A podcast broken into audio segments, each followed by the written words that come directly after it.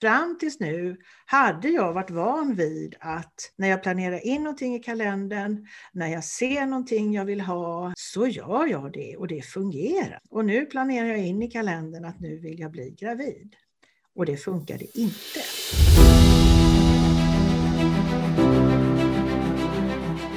Hur optimerar företagare, chefer och entreprenörer lönsamhet, struktur och meningsfullhet för att uppnå maximal kund och personalnöjdhet samtidigt som de fortsätter att utvecklas? Vad är det som separerar en bra ledare från de allra bästa? Den här podden kommer att ge dig svaren genom intervjuer och samtal med de bästa. Jag heter Ingela Faglund. Välkommen till Mentorpodden av ledare för ledare. Så du har hållit på med ledarskap i många år och, och varit chef och under den här resan av att jobba med människor och, och, och varit chef och lett människor. Vad har varit några av dina egna största utmaningar? Vad brottades du med som, som chef? Vad, vad, vad var det som, det som var mest utmanande?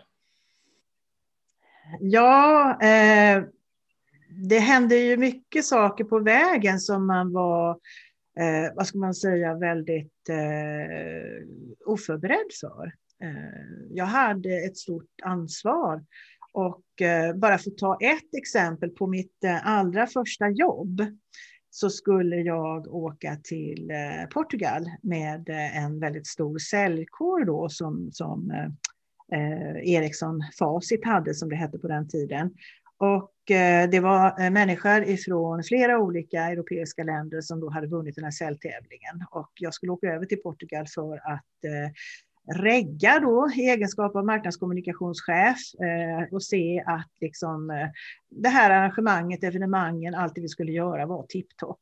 Så att eh, jag tog flyget och landade på eh, bästa hotellet där i, i Lissabon och eh, det skulle bara dröja en timme tills jag fick eh, telefon ifrån min chef som säger att du, eh, det är flygstrejk här i eh, eh, Europa och flygen kommer inte att lyfta imorgon. Och jag väntade alltså in ett sällskap på åtta personer från huvudkontoret som, som var liksom de som skulle ja, hålla i kundrelationer och allt det här då. Och eh, där sitter jag själv på hotellet och eh, de från eh, de andra länderna kommer att komma in då från och med nästa morgon. Och det här är ju katastrof. Jag möter representanten från det här researrangörsbolaget i Portugal och jag märker att den personen är ett riktigt, alltså, ja, det är inte många hästar hemma där. Eh, och jag sitter här själv då från Sverige. Så att i den situationen så fick jag verkligen agera utifrån min intuition, min erfarenhet och mina kommunikativa förmågor. För jag säger direkt att jag behöver eh, numret till din chef. Det är visst, nu är det sent på kvällen, eh, men jag beslutar mig för att ta kontakt med den chefen för reseorganisationen. Jag byter ut den här personen. Klockan tre på natten har jag en ny representant i hotellobbyn för att regga om det här programmet. För det håller, programmet håller inte. Och jag behöver stöd i att ta emot de här personerna eh, vars flyg allesammans kommer att bli halvt inställda, försenade och de kommer till det här arrangemanget där de ska firas då i den här eh, tävlingen som de har vunnit. Så att det här blir en utmaning utan dess like. Och hade jag inte haft den här beslutsamheten, förmågan att så att säga förstå att det är det här jag måste göra, så hade allting blivit pannkaka. Ingen från Sverige kom under de här nästan fyra dagarna. Ingen kunde lyfta från Sverige. Jag var alldeles ensam i att möta de här människorna. Och jag hade bland annat två irländare som skällde ut mig efter notor när de kom alltså, och tyckte att det här var ju värsta skit de har varit med om, dåligt planerat.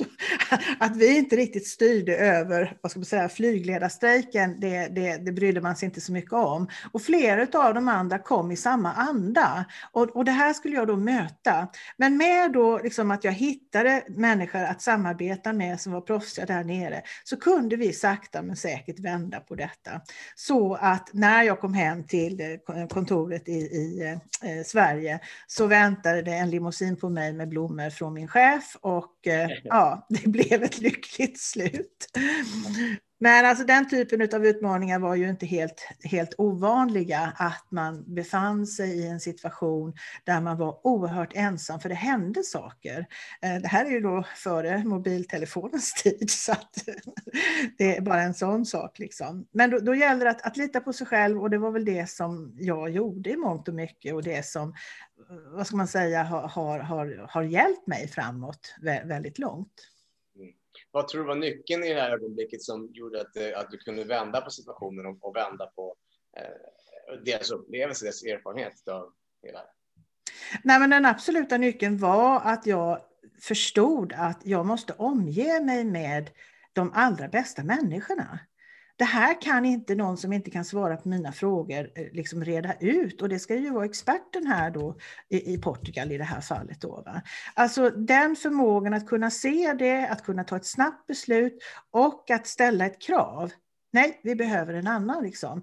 Den förmågan tror jag eh, räddade mig i den här situationen och, och även i andra situationer. Att liksom kunna göra en bedömning som jag litar på. Det är alltså, viktigt. Vad jag hör dig säga är också, det är också att den här känslan av att inte eh, tillåta dig själv att styras av rädslor av att säga vad du tyckte och tänkte. Att du, att du kunde stå på dig för det du, mm. det du stod för, vad du ville mm. och vad du vill ha för resultat. Mm. Istället för att bara försöka plisa och, och göra alla bara nöjda genom att bara vara tyst. Utan du verkligen stod på dig och, och kommunicerade vad du behövde. Ja, och det här var ju då väldigt tidigt i min karriär. Det var ju mitt första chefsjobb och det är väl därför jag tar det här exemplet, för det kom ju i mitt knä. Men jag förstod då att nej, det finns ingen annan som kan hjälpa mig här. Nu gäller det att agera och att lita på mitt, mitt omdöme liksom. Mm. Så att eh, helt klart, och det, det är en viktig egenskap eh, fortfarande självklart. Yes.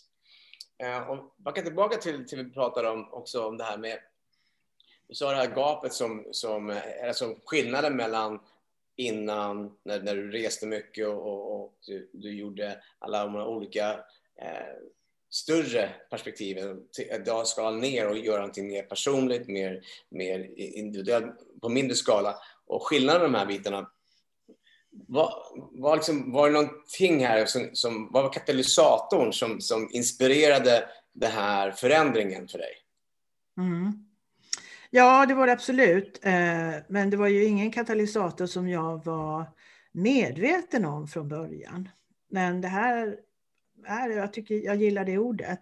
Eh, det var en katalysator som tickade och gick eh, ganska länge utifrån att mitt sätt att förhålla mig till utveckling och vad ska man säga, eh, att, att hela tiden vilja gå framåt och, och, och göra mer.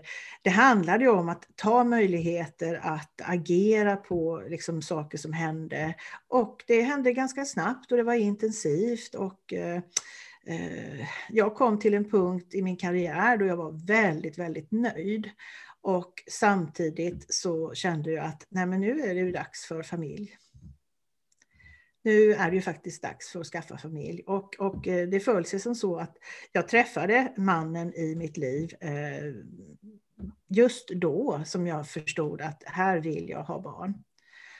Och eh, det blev en eh, trigger på så vis att fram tills nu hade jag varit van vid att när jag planerar in någonting i kalendern, när jag ser någonting jag vill ha, när jag ser någonting jag vill göra, så gör jag det och det fungerar.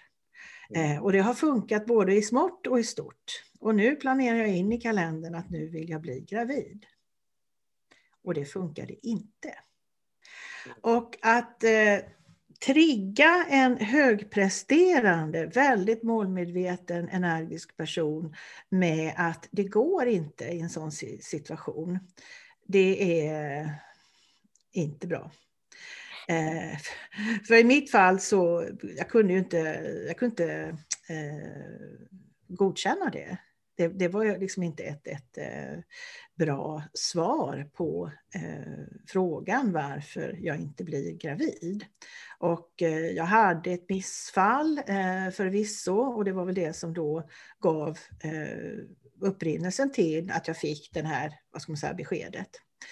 Men en, en eh, prestationsinriktad, målinriktad kvinna eh, bestämmer sig genast för att hitta alternativ två och det var fertilitetsbehandlingar. Och i en kontext då, eh, där jag reser i det här stora formatet och eh, arbetar väldigt mycket så handlar det om eh, alltså, att, att från flygplatsen när man landar i Sverige eh, åka till fertilitetskliniken och ta de här sprutorna bokstavligen. Alltså. Och eh, det i ett väldigt tajt schema. Eh, och det gjorde jag. Och eh, jag gjorde det för att jag ville ha barn.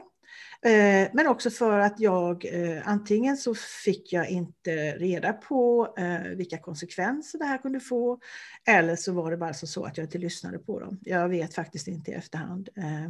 Men det här blev en lång resa och det blev flera missfall och det blev också Eh, proppar i min kropp.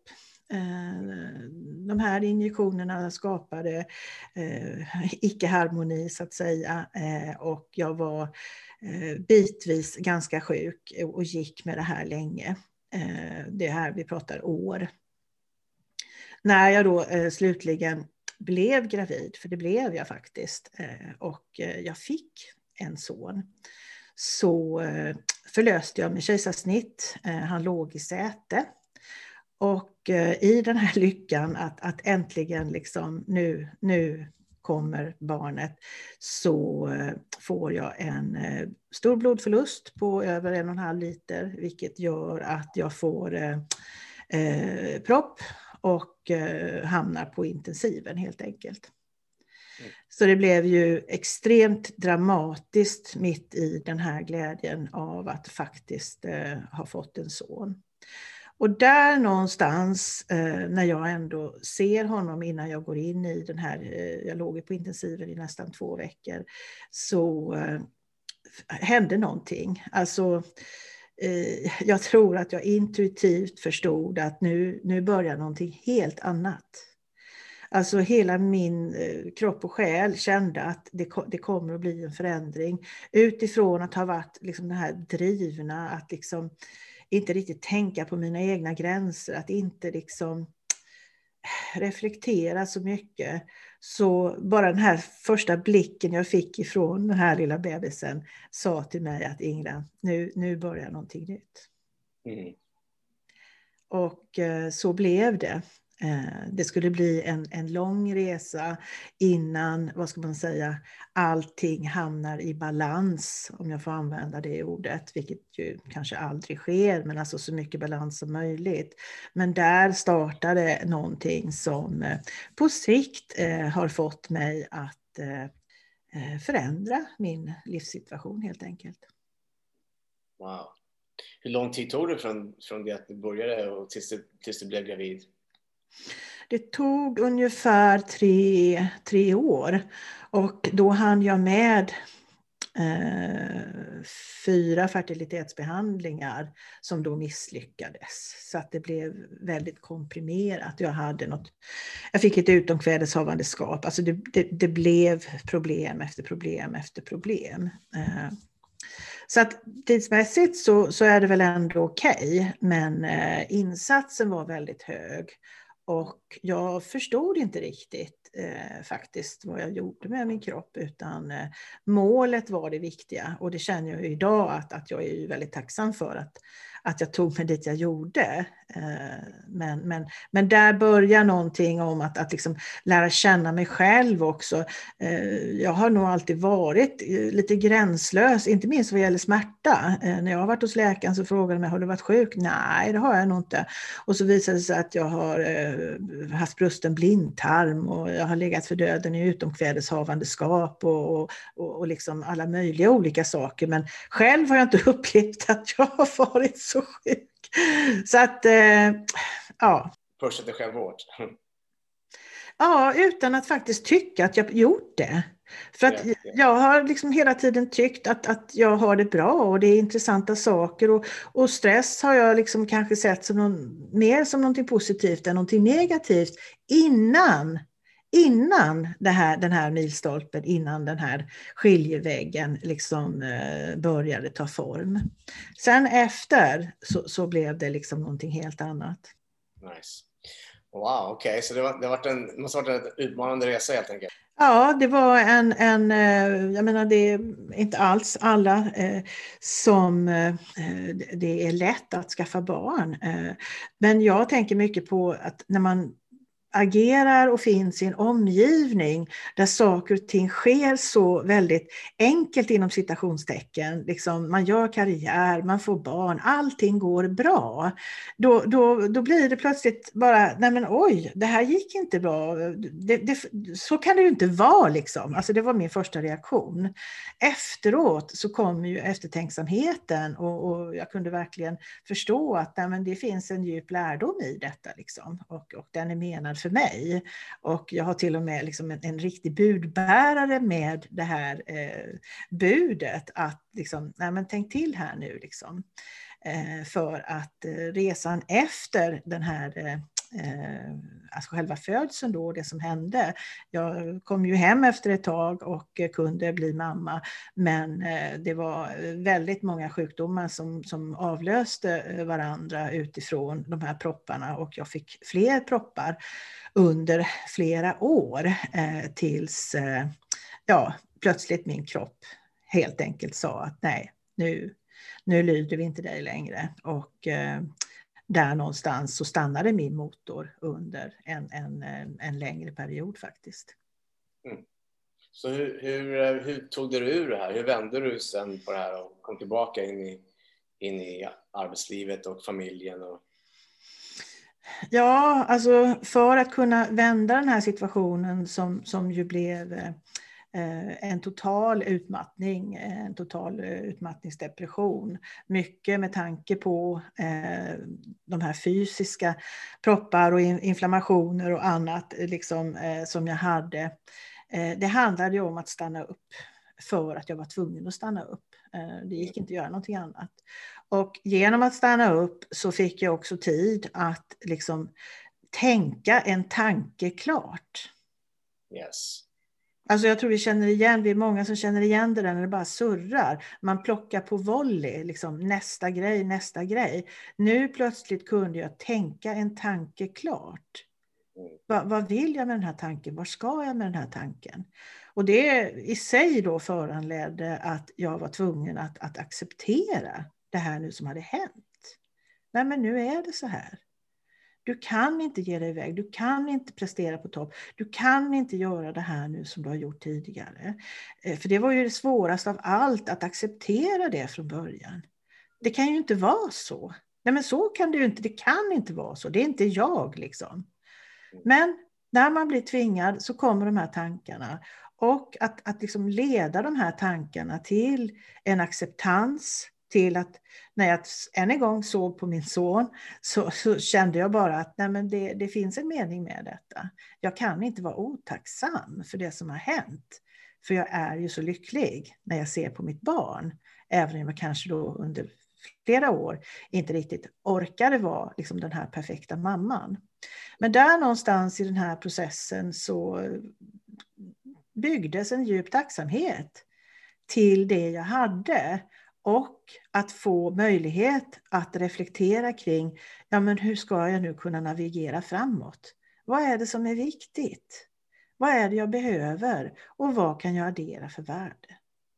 Och här börjar de här tankarna liksom samlas upp och, och mycket av de tankarna, i alla fall någon form av tråd eh, kring det här med behovet av att, att eh, stanna upp för reflektion. Eh, det har jag ju också samlat i en bok som har gett ut som heter Åtta dagar att eh, hoppa i tropiskt vattenfall. Som eh, är eh, indirekt en process på åtta dagar i tropiskt sammanhang där en kvinna eh, blir tvungen att stanna upp eh, med hjälp av väldigt många saker runt omkring henne. Och det är väl det som är själva budskapet för mig själv utifrån den här processen att jag var tvungen att stanna upp. Och det hade jag inte gjort om inte alla de här sakerna hade så tydligt sagt till mig gång på gång på gång. Det är dags nu, det är dags nu, det är dags nu. Så eh, där någonstans eh, blev eh, slutet på en era och början på en annan. Där mina egna värderingar, min, min egen medvetenhet kring vad som är bra för mig och för andra började ta form. Också en medvetenhet kring att jag måste ge upp vissa saker och liksom kunna acceptera det och eh, inte minst eh, vara tacksam för de konsekvenserna också, vilket inte alltid är helt enkelt kan jag säga, eh, när man kommer ifrån ett, ett större format. Men eh, det, det, ger, det ger belöning på andra sätt. Nice. Ja, det är intressant det där. Det blir som att du fick chans att stanna upp och börja reflektera, se, se livet från nya perspektiv och, och börja skapa mer, jag brukar kalla det inte bara för balans, men en slags counterbalance. Att det, det hela tiden livet försöker balansera sig. Så det, det, är en konstant balansgång. Eh, så det var intressant att du, du stannade upp och livet gav dig möjligheten till att stanna upp och reflektera, göra nya, skapa nya värderingar eller omvärdera ditt liv. Mm. Helt enkelt. Mm. Mm. Ja, få tag på värderingarna överhuvudtaget. Liksom. Eh, det, det, är så lätt under några år där, tänker jag. Och det här ser jag ju också i eh, väldigt många av de ledare som jag stöter på. Att det är något decennier där, kanske två, där det rullar på så snabbt så att eh, man känner bokstavligen liksom att det skaver lite grann i, i, i magen. Man vet inte varför, men, men det handlar väldigt många gånger om att man får inte riktigt tag på det här som är viktigt för en. Eh, det går för fort och man kanske har hamnat i ett sammanhang där ens värderingar inte riktigt lirar med det man gör. Samtidigt är man väldigt nöjd med liksom rollen man har, det faktiska man gör. Men kanske kultur, organisation, miljö inte riktigt stämmer överens. Va? Och, och när det går så här fort då, då blir det också svårt att stanna upp. Så att eh, ja, jag kan verkligen eh, se att jag kan ge tillbaka olika saker även i det sammanhanget eh, när jag känner igen den här typen av, vad ska man säga, prestationsinriktade individer som inte riktigt tänker att olika saker kan vara möjligt helt enkelt. Mm. Kan du se att allt det här som, som du har varit med om, all, all den, här, den här förvandlingen, den här transaktionen, om man säger så, förvandlingen som händer, att, att du har kunnat att du kan relatera och ha mer empati för de som du jobbar med, att du, att, som, du, som du faktiskt coachar och leder, att du får möjligheten att, att se och hjälpa dem att se ett nytt perspektiv. Är det någonting som händer när du coachar dem? Ja, absolut. Och det händer ju inifrån dem själva, så att säga, eh, när man eh, trycker på vissa knappar. Eh, och det är, oftast, det är oftast inga större saker. Jag vill verkligen påpeka det, liksom, att, att eh, eh det handlar eh, mer om att kunna se klart på vad, vad är det jag själv kan påverka, vad kan jag inte påverka. Eh, mm vad är liksom mitt bidrag till detta? Vad, vad är inte mitt bidrag? Och, och liksom, om jag är i en miljö eller i en roll eller i en företag eller i en utvecklingsfas som jag känner påverkar mig negativt så handlar det om att förstå det och att medvetet bestämma, vill jag vara kvar här eller inte? Och i sådana fall också se, ja men jag kanske vill vara kvar här för att jag har ett mål. Men då kan man med medvetenhet hantera saker runt omkring en på ett annat sätt som inte blir, vad ska man säga, ett, ett skav i magen utan det blir liksom till en process att, att liksom ta sig framåt trots allt. Det ser jag mycket av. Och som sagt, där behövs inte speciellt mycket för att man ska kunna eh, skaffa sig den insikten. Nice. Okej, okay. jag har en fråga som jag vill se om, om, vad som kommer fram från den. Och den är, menar, alla har vi en historia, vi kommer någonstans ifrån och vi är på väg någonstans. Vad skulle du säga liksom är din legacy? Vad, om man säger så här, om du vill bli ihågkommen på något speciellt sätt, vad, vad skulle det vara? Ja, den där ställer jag ju till mina kunder ibland. Eh, det är ju en, en tuff fråga egentligen. Eh, och jag bottnar väl mer i att eh, det är liksom de här lite djupare mänskligare sakerna som jag skulle vilja bli ihågkommen som. Till exempel att vara en bra mamma. Det är för mig väldigt viktigt och att liksom det är en del i mitt legacy. Vad gäller eh, vad ska man säga, det professionella så, eh, så är mitt lyssnande alltså, och min närvaro i de här mötena med mina eh, kunder, mina chefer, mina ledare. Det skulle jag vilja vara mitt legacy. Att, att verkligen eh, bli uppmärksammad för den förmågan. För det, det är faktiskt den som är nyckeln till väldigt mycket vad gäller framgången inom det jag sysslar med. Så att eh, de, de två sakerna känns som, eh, det vore väl trevligt om någon, om någon vill uppmärksamma det. Ja, verkligen. Ja, det var verkligen trevligt att få ha den här konversationen med dig och inspirerande och, och många nya vinklar och perspektiv. Så jag tror att eh, alla som lyssnar på det här kommer kunna ta med sig och, kunna relatera till och förstå att det finns ju alltid nya nivåer, nya sätt att utvecklas. Mm. Och eh, jag ser fram emot att få ta del av Mentapodden ännu mer. Ja, men jag med Satori. Och tack för att du är med på resan. Eh, och tack för att du ville ställa de här frågorna till mig. Så att, eh, ja. Vi hörs snart igen. Vi hörs snart igen. Det här är Ingela Fagerlund och du har precis lyssnat på ett avsnitt av Mentorpodden. Om vår tid här tillsammans känns värdefull och du vill att vi fortsätter växa tillsammans, bli en del av Mentorpoddens utveckling och dela den med andra.